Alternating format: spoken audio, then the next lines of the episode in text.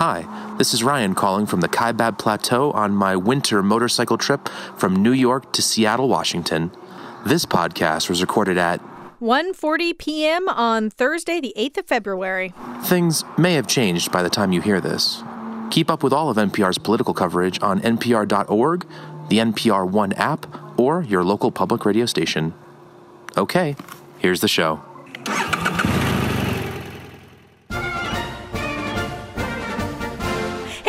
The NPR Politics Podcast here with our weekly roundup of political news. Senators have reached a two year bipartisan budget deal that will increase both military and domestic spending, and it looks to be on a path to the president's desk, though, you know, drama could always break out along the way. Nancy Pelosi, the minority leader, took to the House floor yesterday for a record eight hours. And a top White House aide has resigned after two of his ex wives accused him of domestic abuse, raising questions about what the administration knew and when. I'm Tamara Keith. I cover the White House for NPR. I'm Kelsey Snell. I cover Congress. I'm Danielle Kurtzleben, political reporter. And I'm Domenico Montanaro, political editor. All right, guys. In the Senate, just weeks after a bitter impasse that resulted in a government shutdown, there is now a deal to end the budget battles for two whole years. As Sue Davis said on Tuesday, Congress moves at two speeds glacial and lightning. And right now, we are in a lightning moment. Senate Majority Leader Mitch McConnell and Minority Leader Chuck Schumer announced the deal on Wednesday. No one would suggest it is perfect, but we worked hard to find common ground and stay focused on serving the American people. Budget deal doesn't have everything Democrats want. It doesn't have everything Republicans want, but it has a great deal of what the American people want. We got the language late last night. It is more than 650 pages long.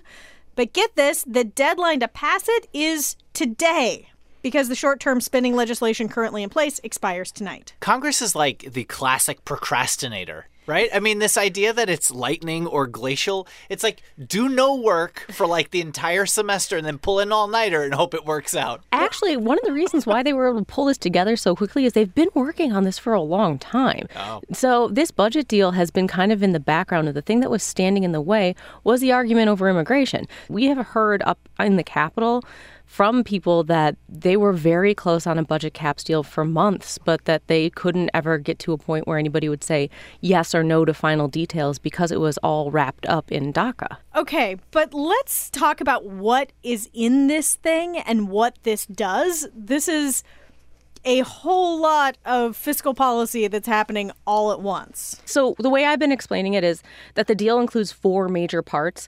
One is a two year portion of this package, which is an agreement to increase spending by about $300 billion over two years. Part of it divided into the 2018 fiscal year and the rest in the 2019 fiscal year, stepping things up for both the military and domestic spending. The second thing that it includes is a six week spending bill that allows Congress to take that time and write the actual part of spending money. So the first part just sets the caps where they're going to write the actual spending bills, and now Congress has to go and do that job. It also includes an increase in the debt limit. It suspends the borrowing limit through March 1st, 2019, and includes roughly $90 billion in emergency money for areas hit by storms, wildfires, and other disasters. Another agreed upon area is the Children's Health Insurance Right. Program, which Right. winds up getting funded for a decade. And that's kind of remarkable to me, honestly, because the, the CHIP program or Children's Health Insurance Program went from essentially being in a funding crisis at the end of last year to now being fully solvent through the next decade. Yeah, I think what you're seeing there is some political regret. It was left in the situation that you were describing last year because there was some sense that it could be a bipartisan bargaining chip, a thing that brought people to the table to vote on a big package in the future. And what ended up happening is that it became a political pawn or a political football. And that really didn't play out very well when you saw news stories of families saying, My child is losing health insurance because Congress can't get its act together. And so no- they don't no- want to do that again. And no pun intended there with the bargaining chip, right? no pun intended. The other big thing here, we're talking about domestic stuff, is the military, which is the gets even more spending and more additional spending than domestic programs. And this had been really important to a lot of Republicans, very important to the White House. They brought Jim Mattis, the defense secretary, to the White House briefing yesterday to basically endorse this deal. So, what does it specifically do? The Pentagon would see an $80 billion boost in 2018 and an additional $85 billion the year after that. So that's a lot of money. And it allows the, government, the Pentagon to start planning in a way that they haven't been able to since uh, Trump took office. They often say that short term spending bills make it impossible for them to make long term troop deployment decisions, invest in big new equipment, and having some sort of certainty about how much money they'll have to work with. It is often said by defense hawks that it is the most important part of this process. And to tack on to this, I feel like it's hard to talk about the the divide between defense and non-defense spending here without getting at least a little bit into how we got here. I'm not going to go too far into the weeds, I promise. But I mean, take what to us, be take us back. To, yes, let's. What year was that? 2011. Right. Well, so to, to give the short version. Thank you. Uh, so to to go way back in 2011, y'all might remember we got very close to hitting the debt ceiling. And uh, as a part of an agreement to avoid hitting that debt ceiling, Republicans controlled the House at the time. We had a Democrat as the president. And so the sort of compromise agreement they reached was all right, we'll raise the debt ceiling in return, we want these really big spending cuts. I believe it was about $2 trillion total. Am I right, Kelsey? Yeah, and they yeah. delayed the start of those until 2013. Right. Some of those cuts went into place, but then in 2013, they set into action these cuts that were half military, half non military. So, like both sides of people who wanted these cuts and didn't want these cuts and vice versa would feel the pain. Yeah, the idea was giving them those two years would give them time to work out a better idea um, and, and to, knowing that these scary, scary cuts were coming, come up with a big long term plan for the federal government spending money. Except they didn't because that's not something Congress is good at. right. And so since then, there has been this, you know, constant fretting about okay, like that 2013 agreement put these budget caps into place. There's and so on multiple occasions it's been like all right, we need to raise these caps. And so this that brings us back to the present. Ta-da this bill would raise those caps to, by that 300 billion that Kelsey and I started out talking about. Well, the thing that's really notable about this is the last time we saw a two-year budget agreement was because House Speaker John Boehner was resigning.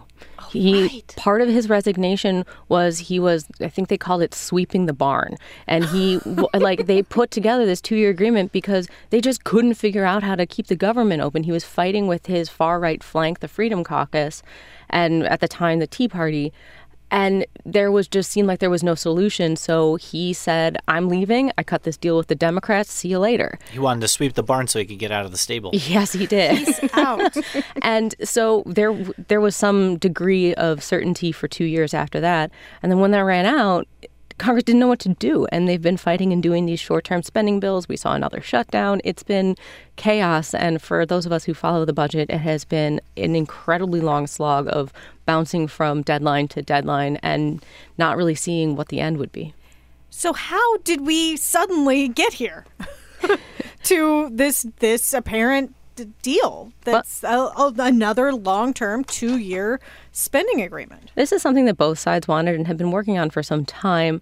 They were not able to reach an agreement because Democrats at some point in time decided that the best place that they had leverage on anything at all was on a spending bill. It's because they need 60 votes in the Senate to get anything passed, and that means now uh, means nine Democrats need to vote for anything. And they, you know, they also often need Democrats to vote for spending bills in the House because a number of those far right people that we talked about with Boehner are still in the House and still don't like voting for spending bills that grow the government.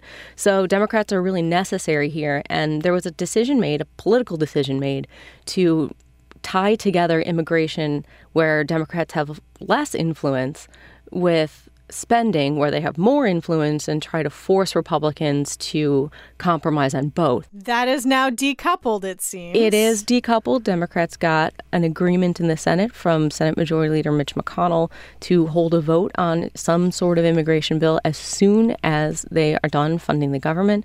And I'm told that he intends to follow through with that promise, and that could start happening as early as Friday. At the time that we're talking, no one has voted yet right. on this deal how does this play out? What are the politics at play? And I guess one question we could start with is does $300 billion of fresh, hot new money buy a lot of goodwill and yes votes? It certainly does in the Senate, and it probably buys a lot of them in the House. So we, there is no question in my mind at this moment that the Senate can get this passed if they want to. The question is when they're going to do it. Um, the House, on the other hand, it's another story. You've got the conservatives that we talked about who don't want to vote for this, and Democrats in the House say that they won't vote for it either because they're mad that they don't have the same kind of commitment on immigration that the Senate does. They didn't Speaker Ryan didn't make that commitment. In fact, he says that he won't bring up anything that can't get signed by the White House. And that led to a big Democratic protest on the House floor yesterday. Right. And part of the issue among those Republicans that, you know, don't like this bill that Kelsey was talking about is that, you know, you said $300 billion of fresh, hot, new money. And I mean, you have plenty of people who see this as $300 billion of fresh, hot, new deficit. And that's a deal breaker. That's for, a big problem for yeah, a lot of people. And I need to go back to not that long ago that we were just talking about. for years, for eight years, there was almost the single-minded focus in Washington on the deficit and needing and and and like President Obama would say, "We need to bring down the deficit. I know we've got to bring down the deficit." Mm-hmm even in the face of this economic crisis that was happening, eh, there was always talk of the problem of the deficit. Right. For Stranger Things fans out there, we are in the upside down of uh, fiscal nerddom. Everything, everything is upside down and backwards. And who I, the conversation about the deficit has completely gone. I I would say more than 180 degrees. It may have gone 180 degrees three times since uh, President Obama left office. And the other dynamic in the House is if you lose the Mark Meadows and the sort of the fiscal conservatives, then you have to make up the votes with Democrats. That's just the way math works in the House of Representatives and the way it has worked for like the entire time I've covered Congress is that with these big spending bills, in the end, Democratic votes, even when they're in the minority, become very, very important. And Democrats are, um, in the House in particular, are not fully on board with this, right, Kelsey? Yeah. House Minority Leader Nancy Pelosi was on the House floor for more than eight hours yesterday protesting this because she wants there to be an agreement on immigration as well. Uh, she actually, just as we were sitting here recording this podcast, sent out a Dear Colleague letter to Democrats saying that she doesn't support this bill. I understand in talking to folks inside of Democratic leadership that they are not actively whipping, so are not actively calling on their members to vote against this.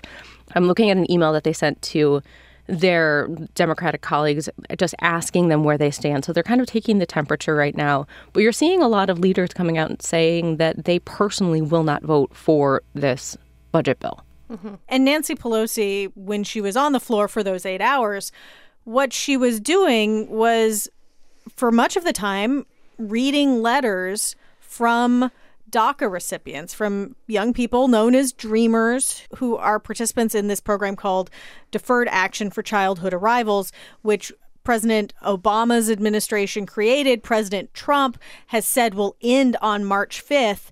And there is currently really no solution, no political fix for it. There's a lot of arguing about it. And let's just hear a, a little bit of Pelosi from the floor. For the last eight hours, I have had the privilege of reading the testimony of so many dreamers. I still have more, but I'll either just submit. so she read a bunch of these letters.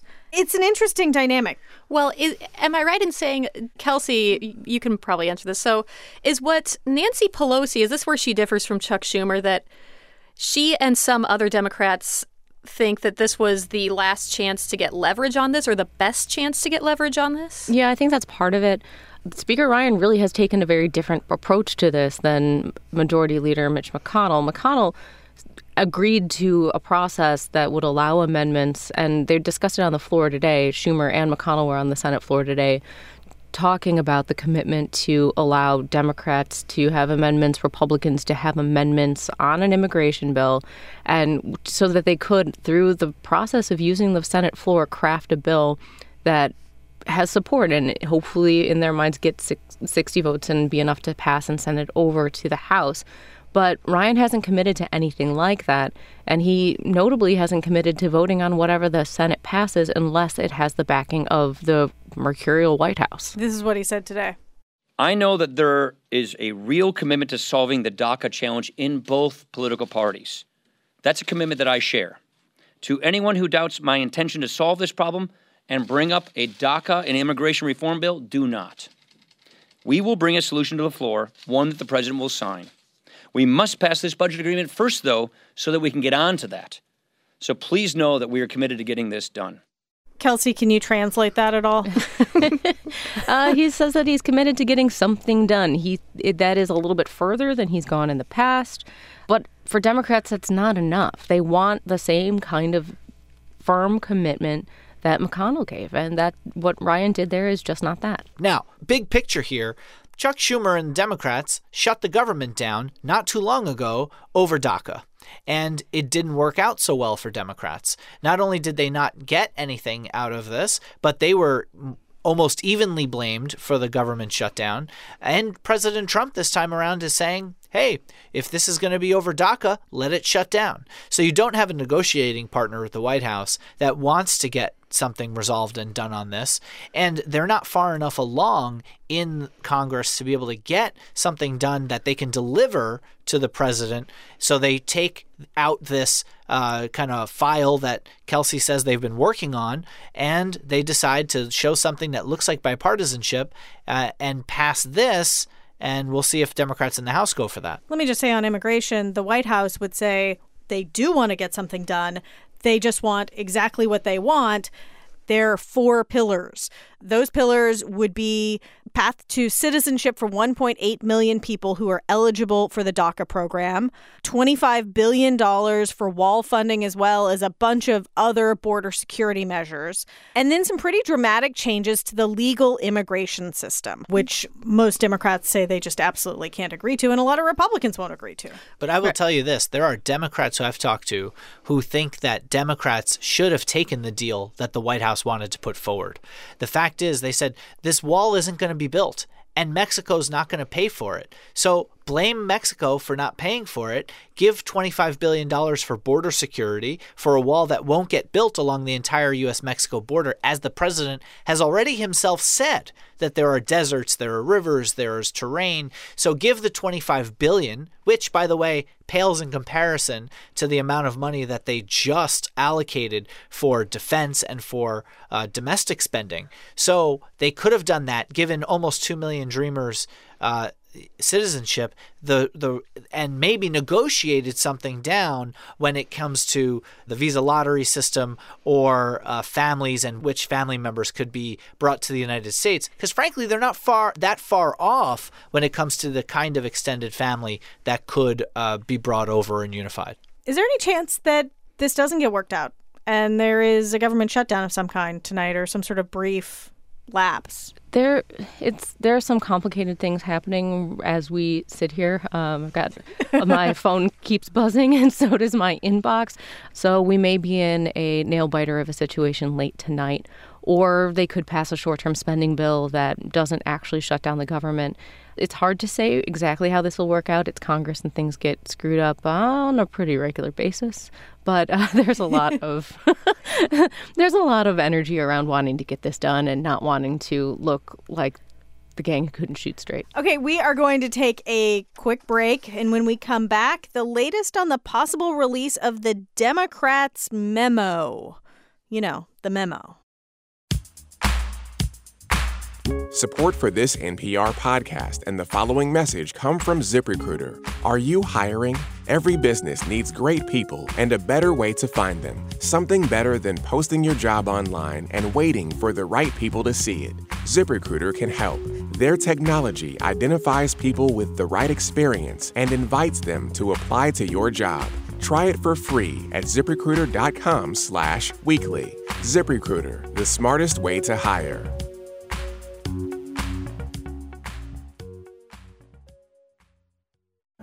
Get the story of how Chicago made a president in the new WBEZ podcast, Making Obama, with interviews from the former president, his mentors, advisors, and rivals who were there from the beginning.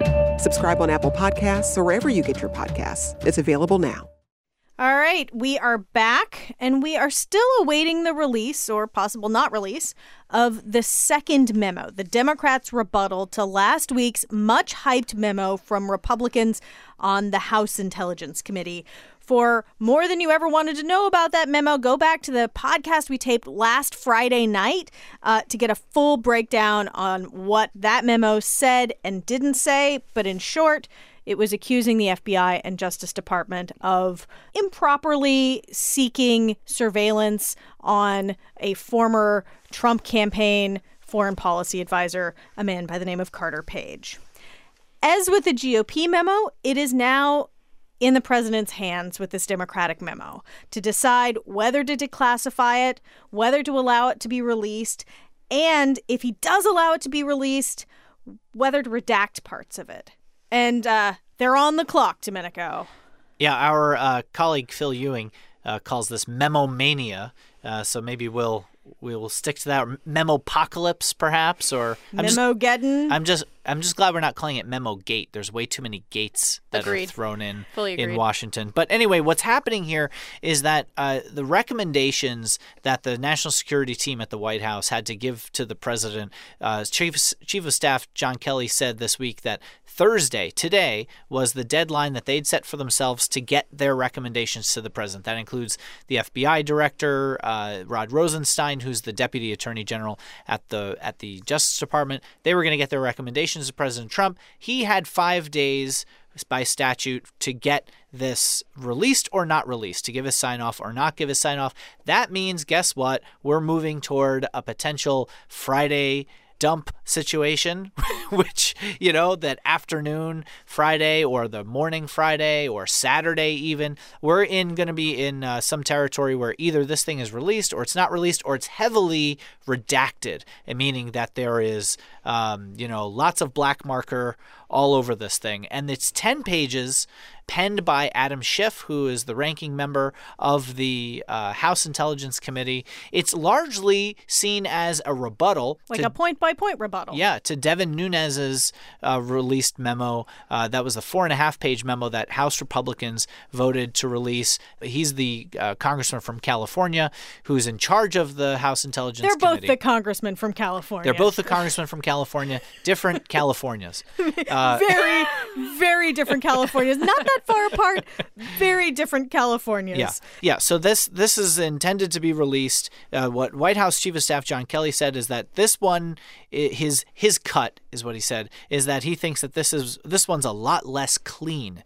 Uh, that the Nunes memo was seemed like it was less problematic to release. There was lots of sturm and drum, uh, drum around that one, and uh, it eventually got released In full. uh, in full. Uh, but this one, the thought is that it likely is going to be redacted some. And and the less clean, in theory, what that means is that it might reveal more about sources and methods that the intelligence community used to, you know, come up with this request for wiretap. We should say that the House Intelligence Committee has already unanimously voted to recommend release of this memo. So we should see something along the lines of uh, a redacted memo, which reminds me of my favorite Onion headline uh, of all time, which showed Porter Goss, the former CIA director under George W. Bush, uh, at a congressional hearing, and this piece of paper that's up there on poster board with lots of redactions in it.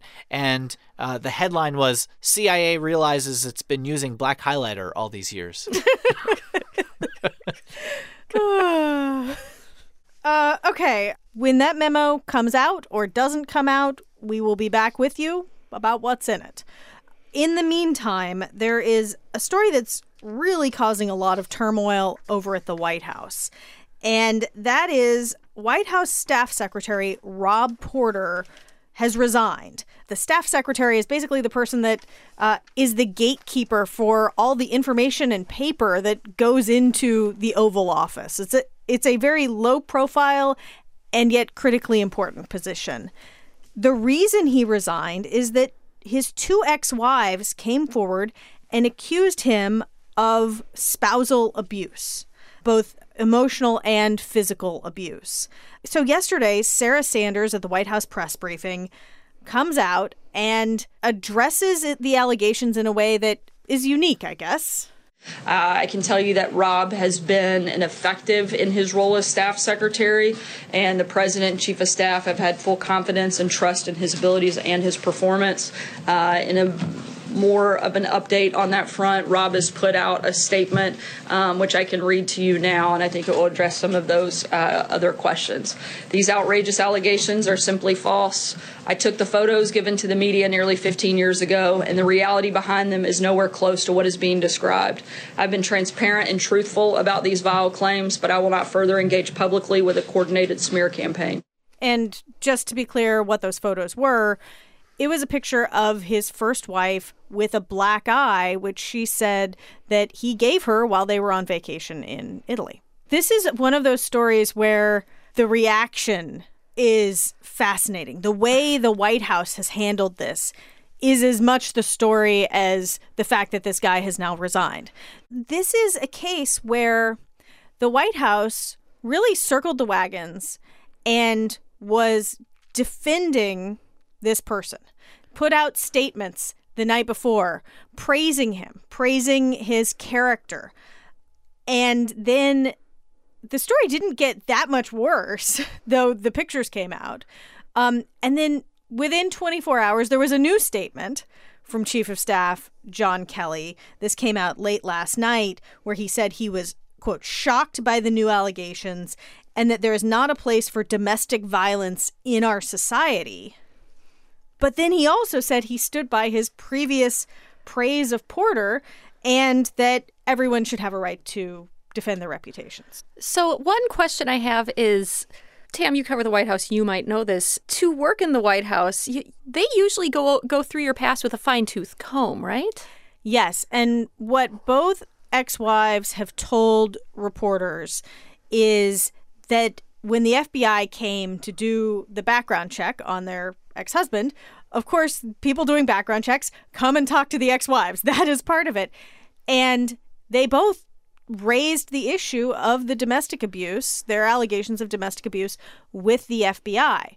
The White House isn't willing to comment, and they never are willing to comment on people's security clearances.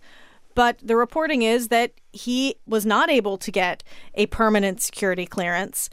And also that White House officials, including John Kelly, have known about this for months. One of the weird side stories that kind of went along with this was among those statements of support or that the Daily Mail reported on was one from Senator Orrin Hatch, who used to employ Porter. Is that right, Tam? Yeah, he was uh, Orrin Hatch's chief of staff at some point. So Hatch, in that original statement reported by the Daily Mail, appeared to be supporting Porter, and he has had some very confusing back and forth comments where he's put out an official statement saying, I'm heartbroken by today's allegations.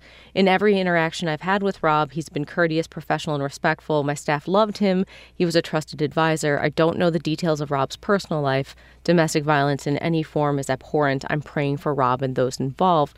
But then reporters caught up with him yesterday and today, and he Hatch said that he was not sure and he would prefer if Porter didn't resign. And then today, he's on video saying that he says, I'm somebody who believes in helping people. He's a good guy. I don't understand what happened there. And then he said, I don't believe all of the allegations. And this also just puts more pressure or more spotlight on John Kelly, the chief of staff, who clearly made a calculation that it was more important to have this guy right. there as his very close aide than it was to, you know, respond to these charges. And this is not the first time this week that John Kelly has been in the news. Kelly also this week in talking to reporters up on Capitol Hill, describing why some young people may not have applied for the DACA program, said The difference between 690 and 1.8 million were the people that some would say we're too afraid to sign up, others would say we're too lazy to get off their asses, but they didn't sign up. And another time said, well, maybe they should have gotten off the couch, which is that has been a major, major, major issue for a lot of Democrats who say that when they try to work with the White House on, particularly on immigration, they don't trust that the White House is coming at it with the same, you know, perspective and empathy for these kids that they say they have. And it's, I mean, it has been, it has been a major problem. We're going to take one more quick break, and when we come back, can't let it go. Support for NPR Politics and the following message come from Rocket Mortgage by Quicken Loans. Rocket Mortgage gives you confidence when it comes to buying a home or refinancing your existing home loan. Rocket Mortgage is simple, allowing you to fully understand all the details and be confident you're getting the right mortgage. To get started, go to rocketmortgage.com slash NPR Politics. Equal housing lender licensed in all 50 states. NMLSconsumeraccess.org number 3030. Do you love trivia, puzzles, nerdy games, and humor? What about interviews with actors, musicians, and people from all walks of life? Yeah? Then join me, Ophira Eisenberg, host of NPR's Ask Me Another, every week on the NPR One app and wherever you listen to podcasts.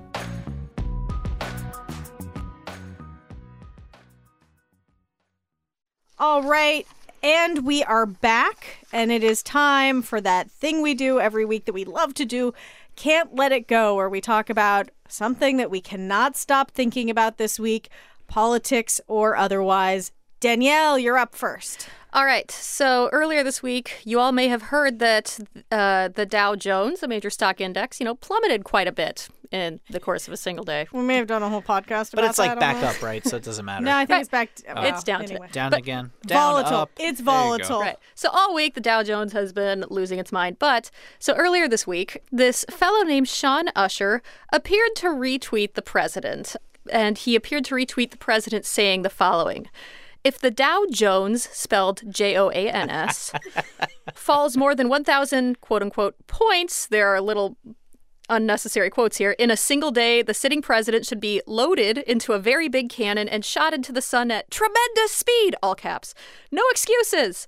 And that's, uh, you know, the, the tweet is filled with dubious capitalizations and quote marks and uh, caps and weird stuff. Um, so, and uh, Sean Usher, the guy that tweeted this, tweeted, you know, there's always a tweet. Except I said appeared to that whole time because the tweet was not real.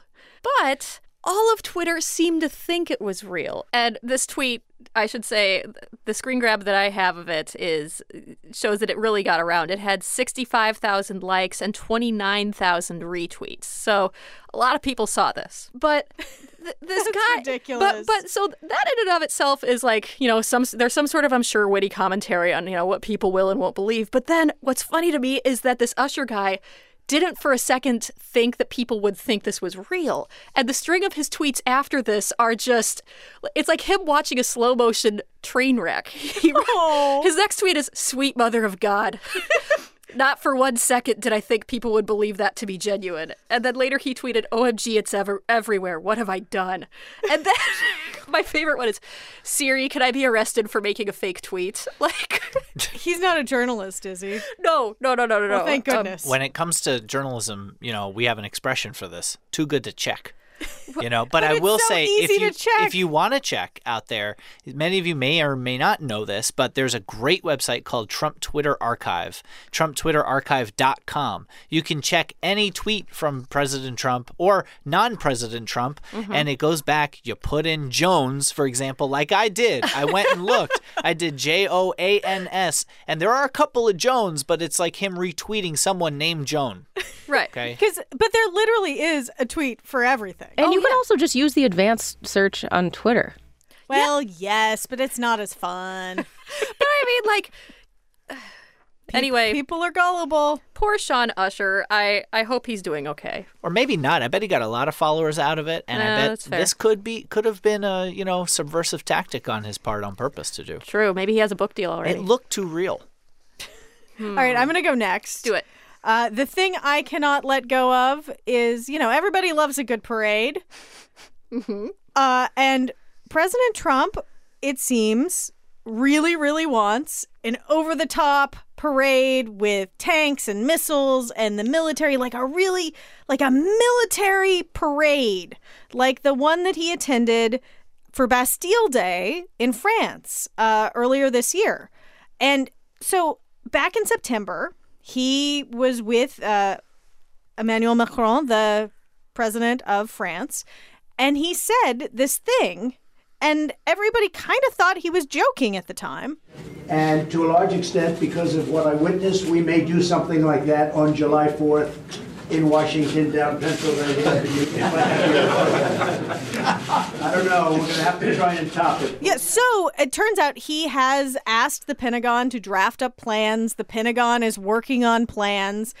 The city of Washington, D.C. is not thrilled about this because tanks probably would wreck the streets that are already not that awesome. Oh, right. So, Tam, the thing is, I was wondering about all this when I heard the president was going to do this. Has the United States ever held a military parade before like this? Yes. In When? fact, we have. There have been military parades upon the conclusion of great military successes, like at the Ah. end of World War One and the end of World War Two, and even at the end of the Gulf War, there was a military parade. But generally speaking, in the United States, we do not have parades outside of Great War victories or way back during the Cold War, they had some military stuff during inaugural parades. But usually in the United States, the only military presence in our parades are marching bands, military marching bands, not tanks, not missiles. But so I actually I called a, a historian, uh, Michael Beschloss, the presidential historian, because I wanted to know like is this part of our norm at all? And he told me about Dwight D. Eisenhower, and and this this really stuck with me. In the 1950s, when Dwight Eisenhower was president, there were big parades in Moscow past Lenin's tomb in Red Square. They'd roll the tanks through, and bombers would fly overhead, and the leader, in that case Nikita Khrushchev, would stand on Lenin's uh, tomb, and the idea was to show Soviet might. Back at the White House, some of Dwight Eisenhower's people went to him and said, well, maybe we should have some parades like that in Washington or elsewhere to show American might. And Eisenhower, who didn't need his credentials to be questions, he, he, he was the hero, of course, of D Day. Eisenhower said, absolutely not. We, the United States, are seeking peace. We are the preeminent power on earth. For us to try to, to imitate what the Soviets are doing in Red, Red Square would make us look weak. And Eisenhower was a general. He conquered Europe. Right. And Yeah. he was acutely aware of the risk that a parade glorifying the military could easily start looking like a parade glorifying the commander in chief. Hmm. Domenico, what can you let go of? I mentioned the New York Mets, and I have to tell you, last Friday was Groundhog Day. And I have a better way to tell when spring is here, and that's something called Pitchers and Catchers Report. and I was surprised to find out because somebody told me that's Monday. This coming Monday, the uh, New York Mets pitchers and catchers are going to be in Port St. Lucie, Florida. I just looked up the temperature there. It's 81 degrees. You want to talk about green shoots for spring? There's nothing better than spring training has begun. The and you know seeing pictures of people throwing baseballs in uh, warm weather and green grass. There's just there's just nothing better than that. And this is also the week, by the way, that the Winter Olympics began. Speaking of freezing cold non green shoes. A little different, but there's a thing called mixed doubles, which normally most people think of Tennis. in tennis. This was curling, my friends. the first time ever that there's been mixed doubles in uh, curling at the Olympics. So they've sort of, you know, you've had women's curling, you've had men's curling. Now they've brought them together for mixed doubles. That curling. is a piece of trivia I would not have known had you not brought that up. Wait, so are you heading down to spring training? Uh, there may be a long weekend here or there that my boss won't know about. Hmm. Don't worry, your boss You is definitely not it. listening. She doesn't Yeah, listen to Your this boss podcast. definitely doesn't listen to this Okay. podcast. Oh, wait. Kelsey, what can't you let go of? Okay. So I need you guys to picture this in your mind. You're driving up a driveway in the middle of the night. It's dark out. And the lights of your car turn down the side to where you keep your pony. Because in this story, you have a pony. Ooh. Okay. Your pony has one eye, and his name is Cricket. I don't know where this is going. Is this a guided meditation? Riding on Cricket's back is a corgi. What do you do? you obviously get out your phone and film it, right? Like that's the first thing that you do. sure. This is what happened to a girl named Callie Schenker um, in Missouri somewhere. she posted a 15 second video of her of her of her one-eyed pony cricket with a corgi riding on its back on Facebook. Did, wait, did she put it there, or did the corgi get no, on the? she literally drove up, and there you see the like the car lights on the back of the pony, and they like try to make kissing noises to make the pony come back, and the pony runs away with the corgi still on its back. They're making a run for it together. No, this amazing video gets millions and millions of views and it gets written up in USA Today and a whole bunch of other newspapers. And the best thing about this story, the very end of the original story from the Springfield News Leader, is the kicker that since the owners of the corgi are Mennonites who avoid going online, Shanker said they have no idea that their dog is now internet famous. Cricket and corgi right off into the sunset. Yeah. So uh, that's been making me really happy today. And whenever I get really stressed out, I just watch a dog ride a pony. Okay. I have to say that is a heck of a lead and a genuine driveway moment. Oh. Are you uh are you gonna tweet that out so that we can all see it? Oh yeah, I have, but I'll do it again. Do it again. Just do it every couple hours. Just reminding people. this could be people. a long day. And that is a wrap for today. We will be back in your feed soon. Keep up with our coverage on npr.org, NPR Politics on Facebook, and of course on your local public radio station. You can always catch one of us on Up First every weekday morning. And if you're in Cleveland or anywhere nearby, come see us live. We're doing a show at the Ohio Theater at Playhouse Square on February 23rd. For tickets and more information, go to nprpresents.org. We are so totally looking forward to seeing you there. I'm Tamara Keith. I cover the White House for NPR. I'm Kelsey Snell. I cover Congress. I'm Danielle Kurtzleben, political reporter. And I'm Domenico Montanaro, political editor. And thanks for listening to the NPR Politics Podcast.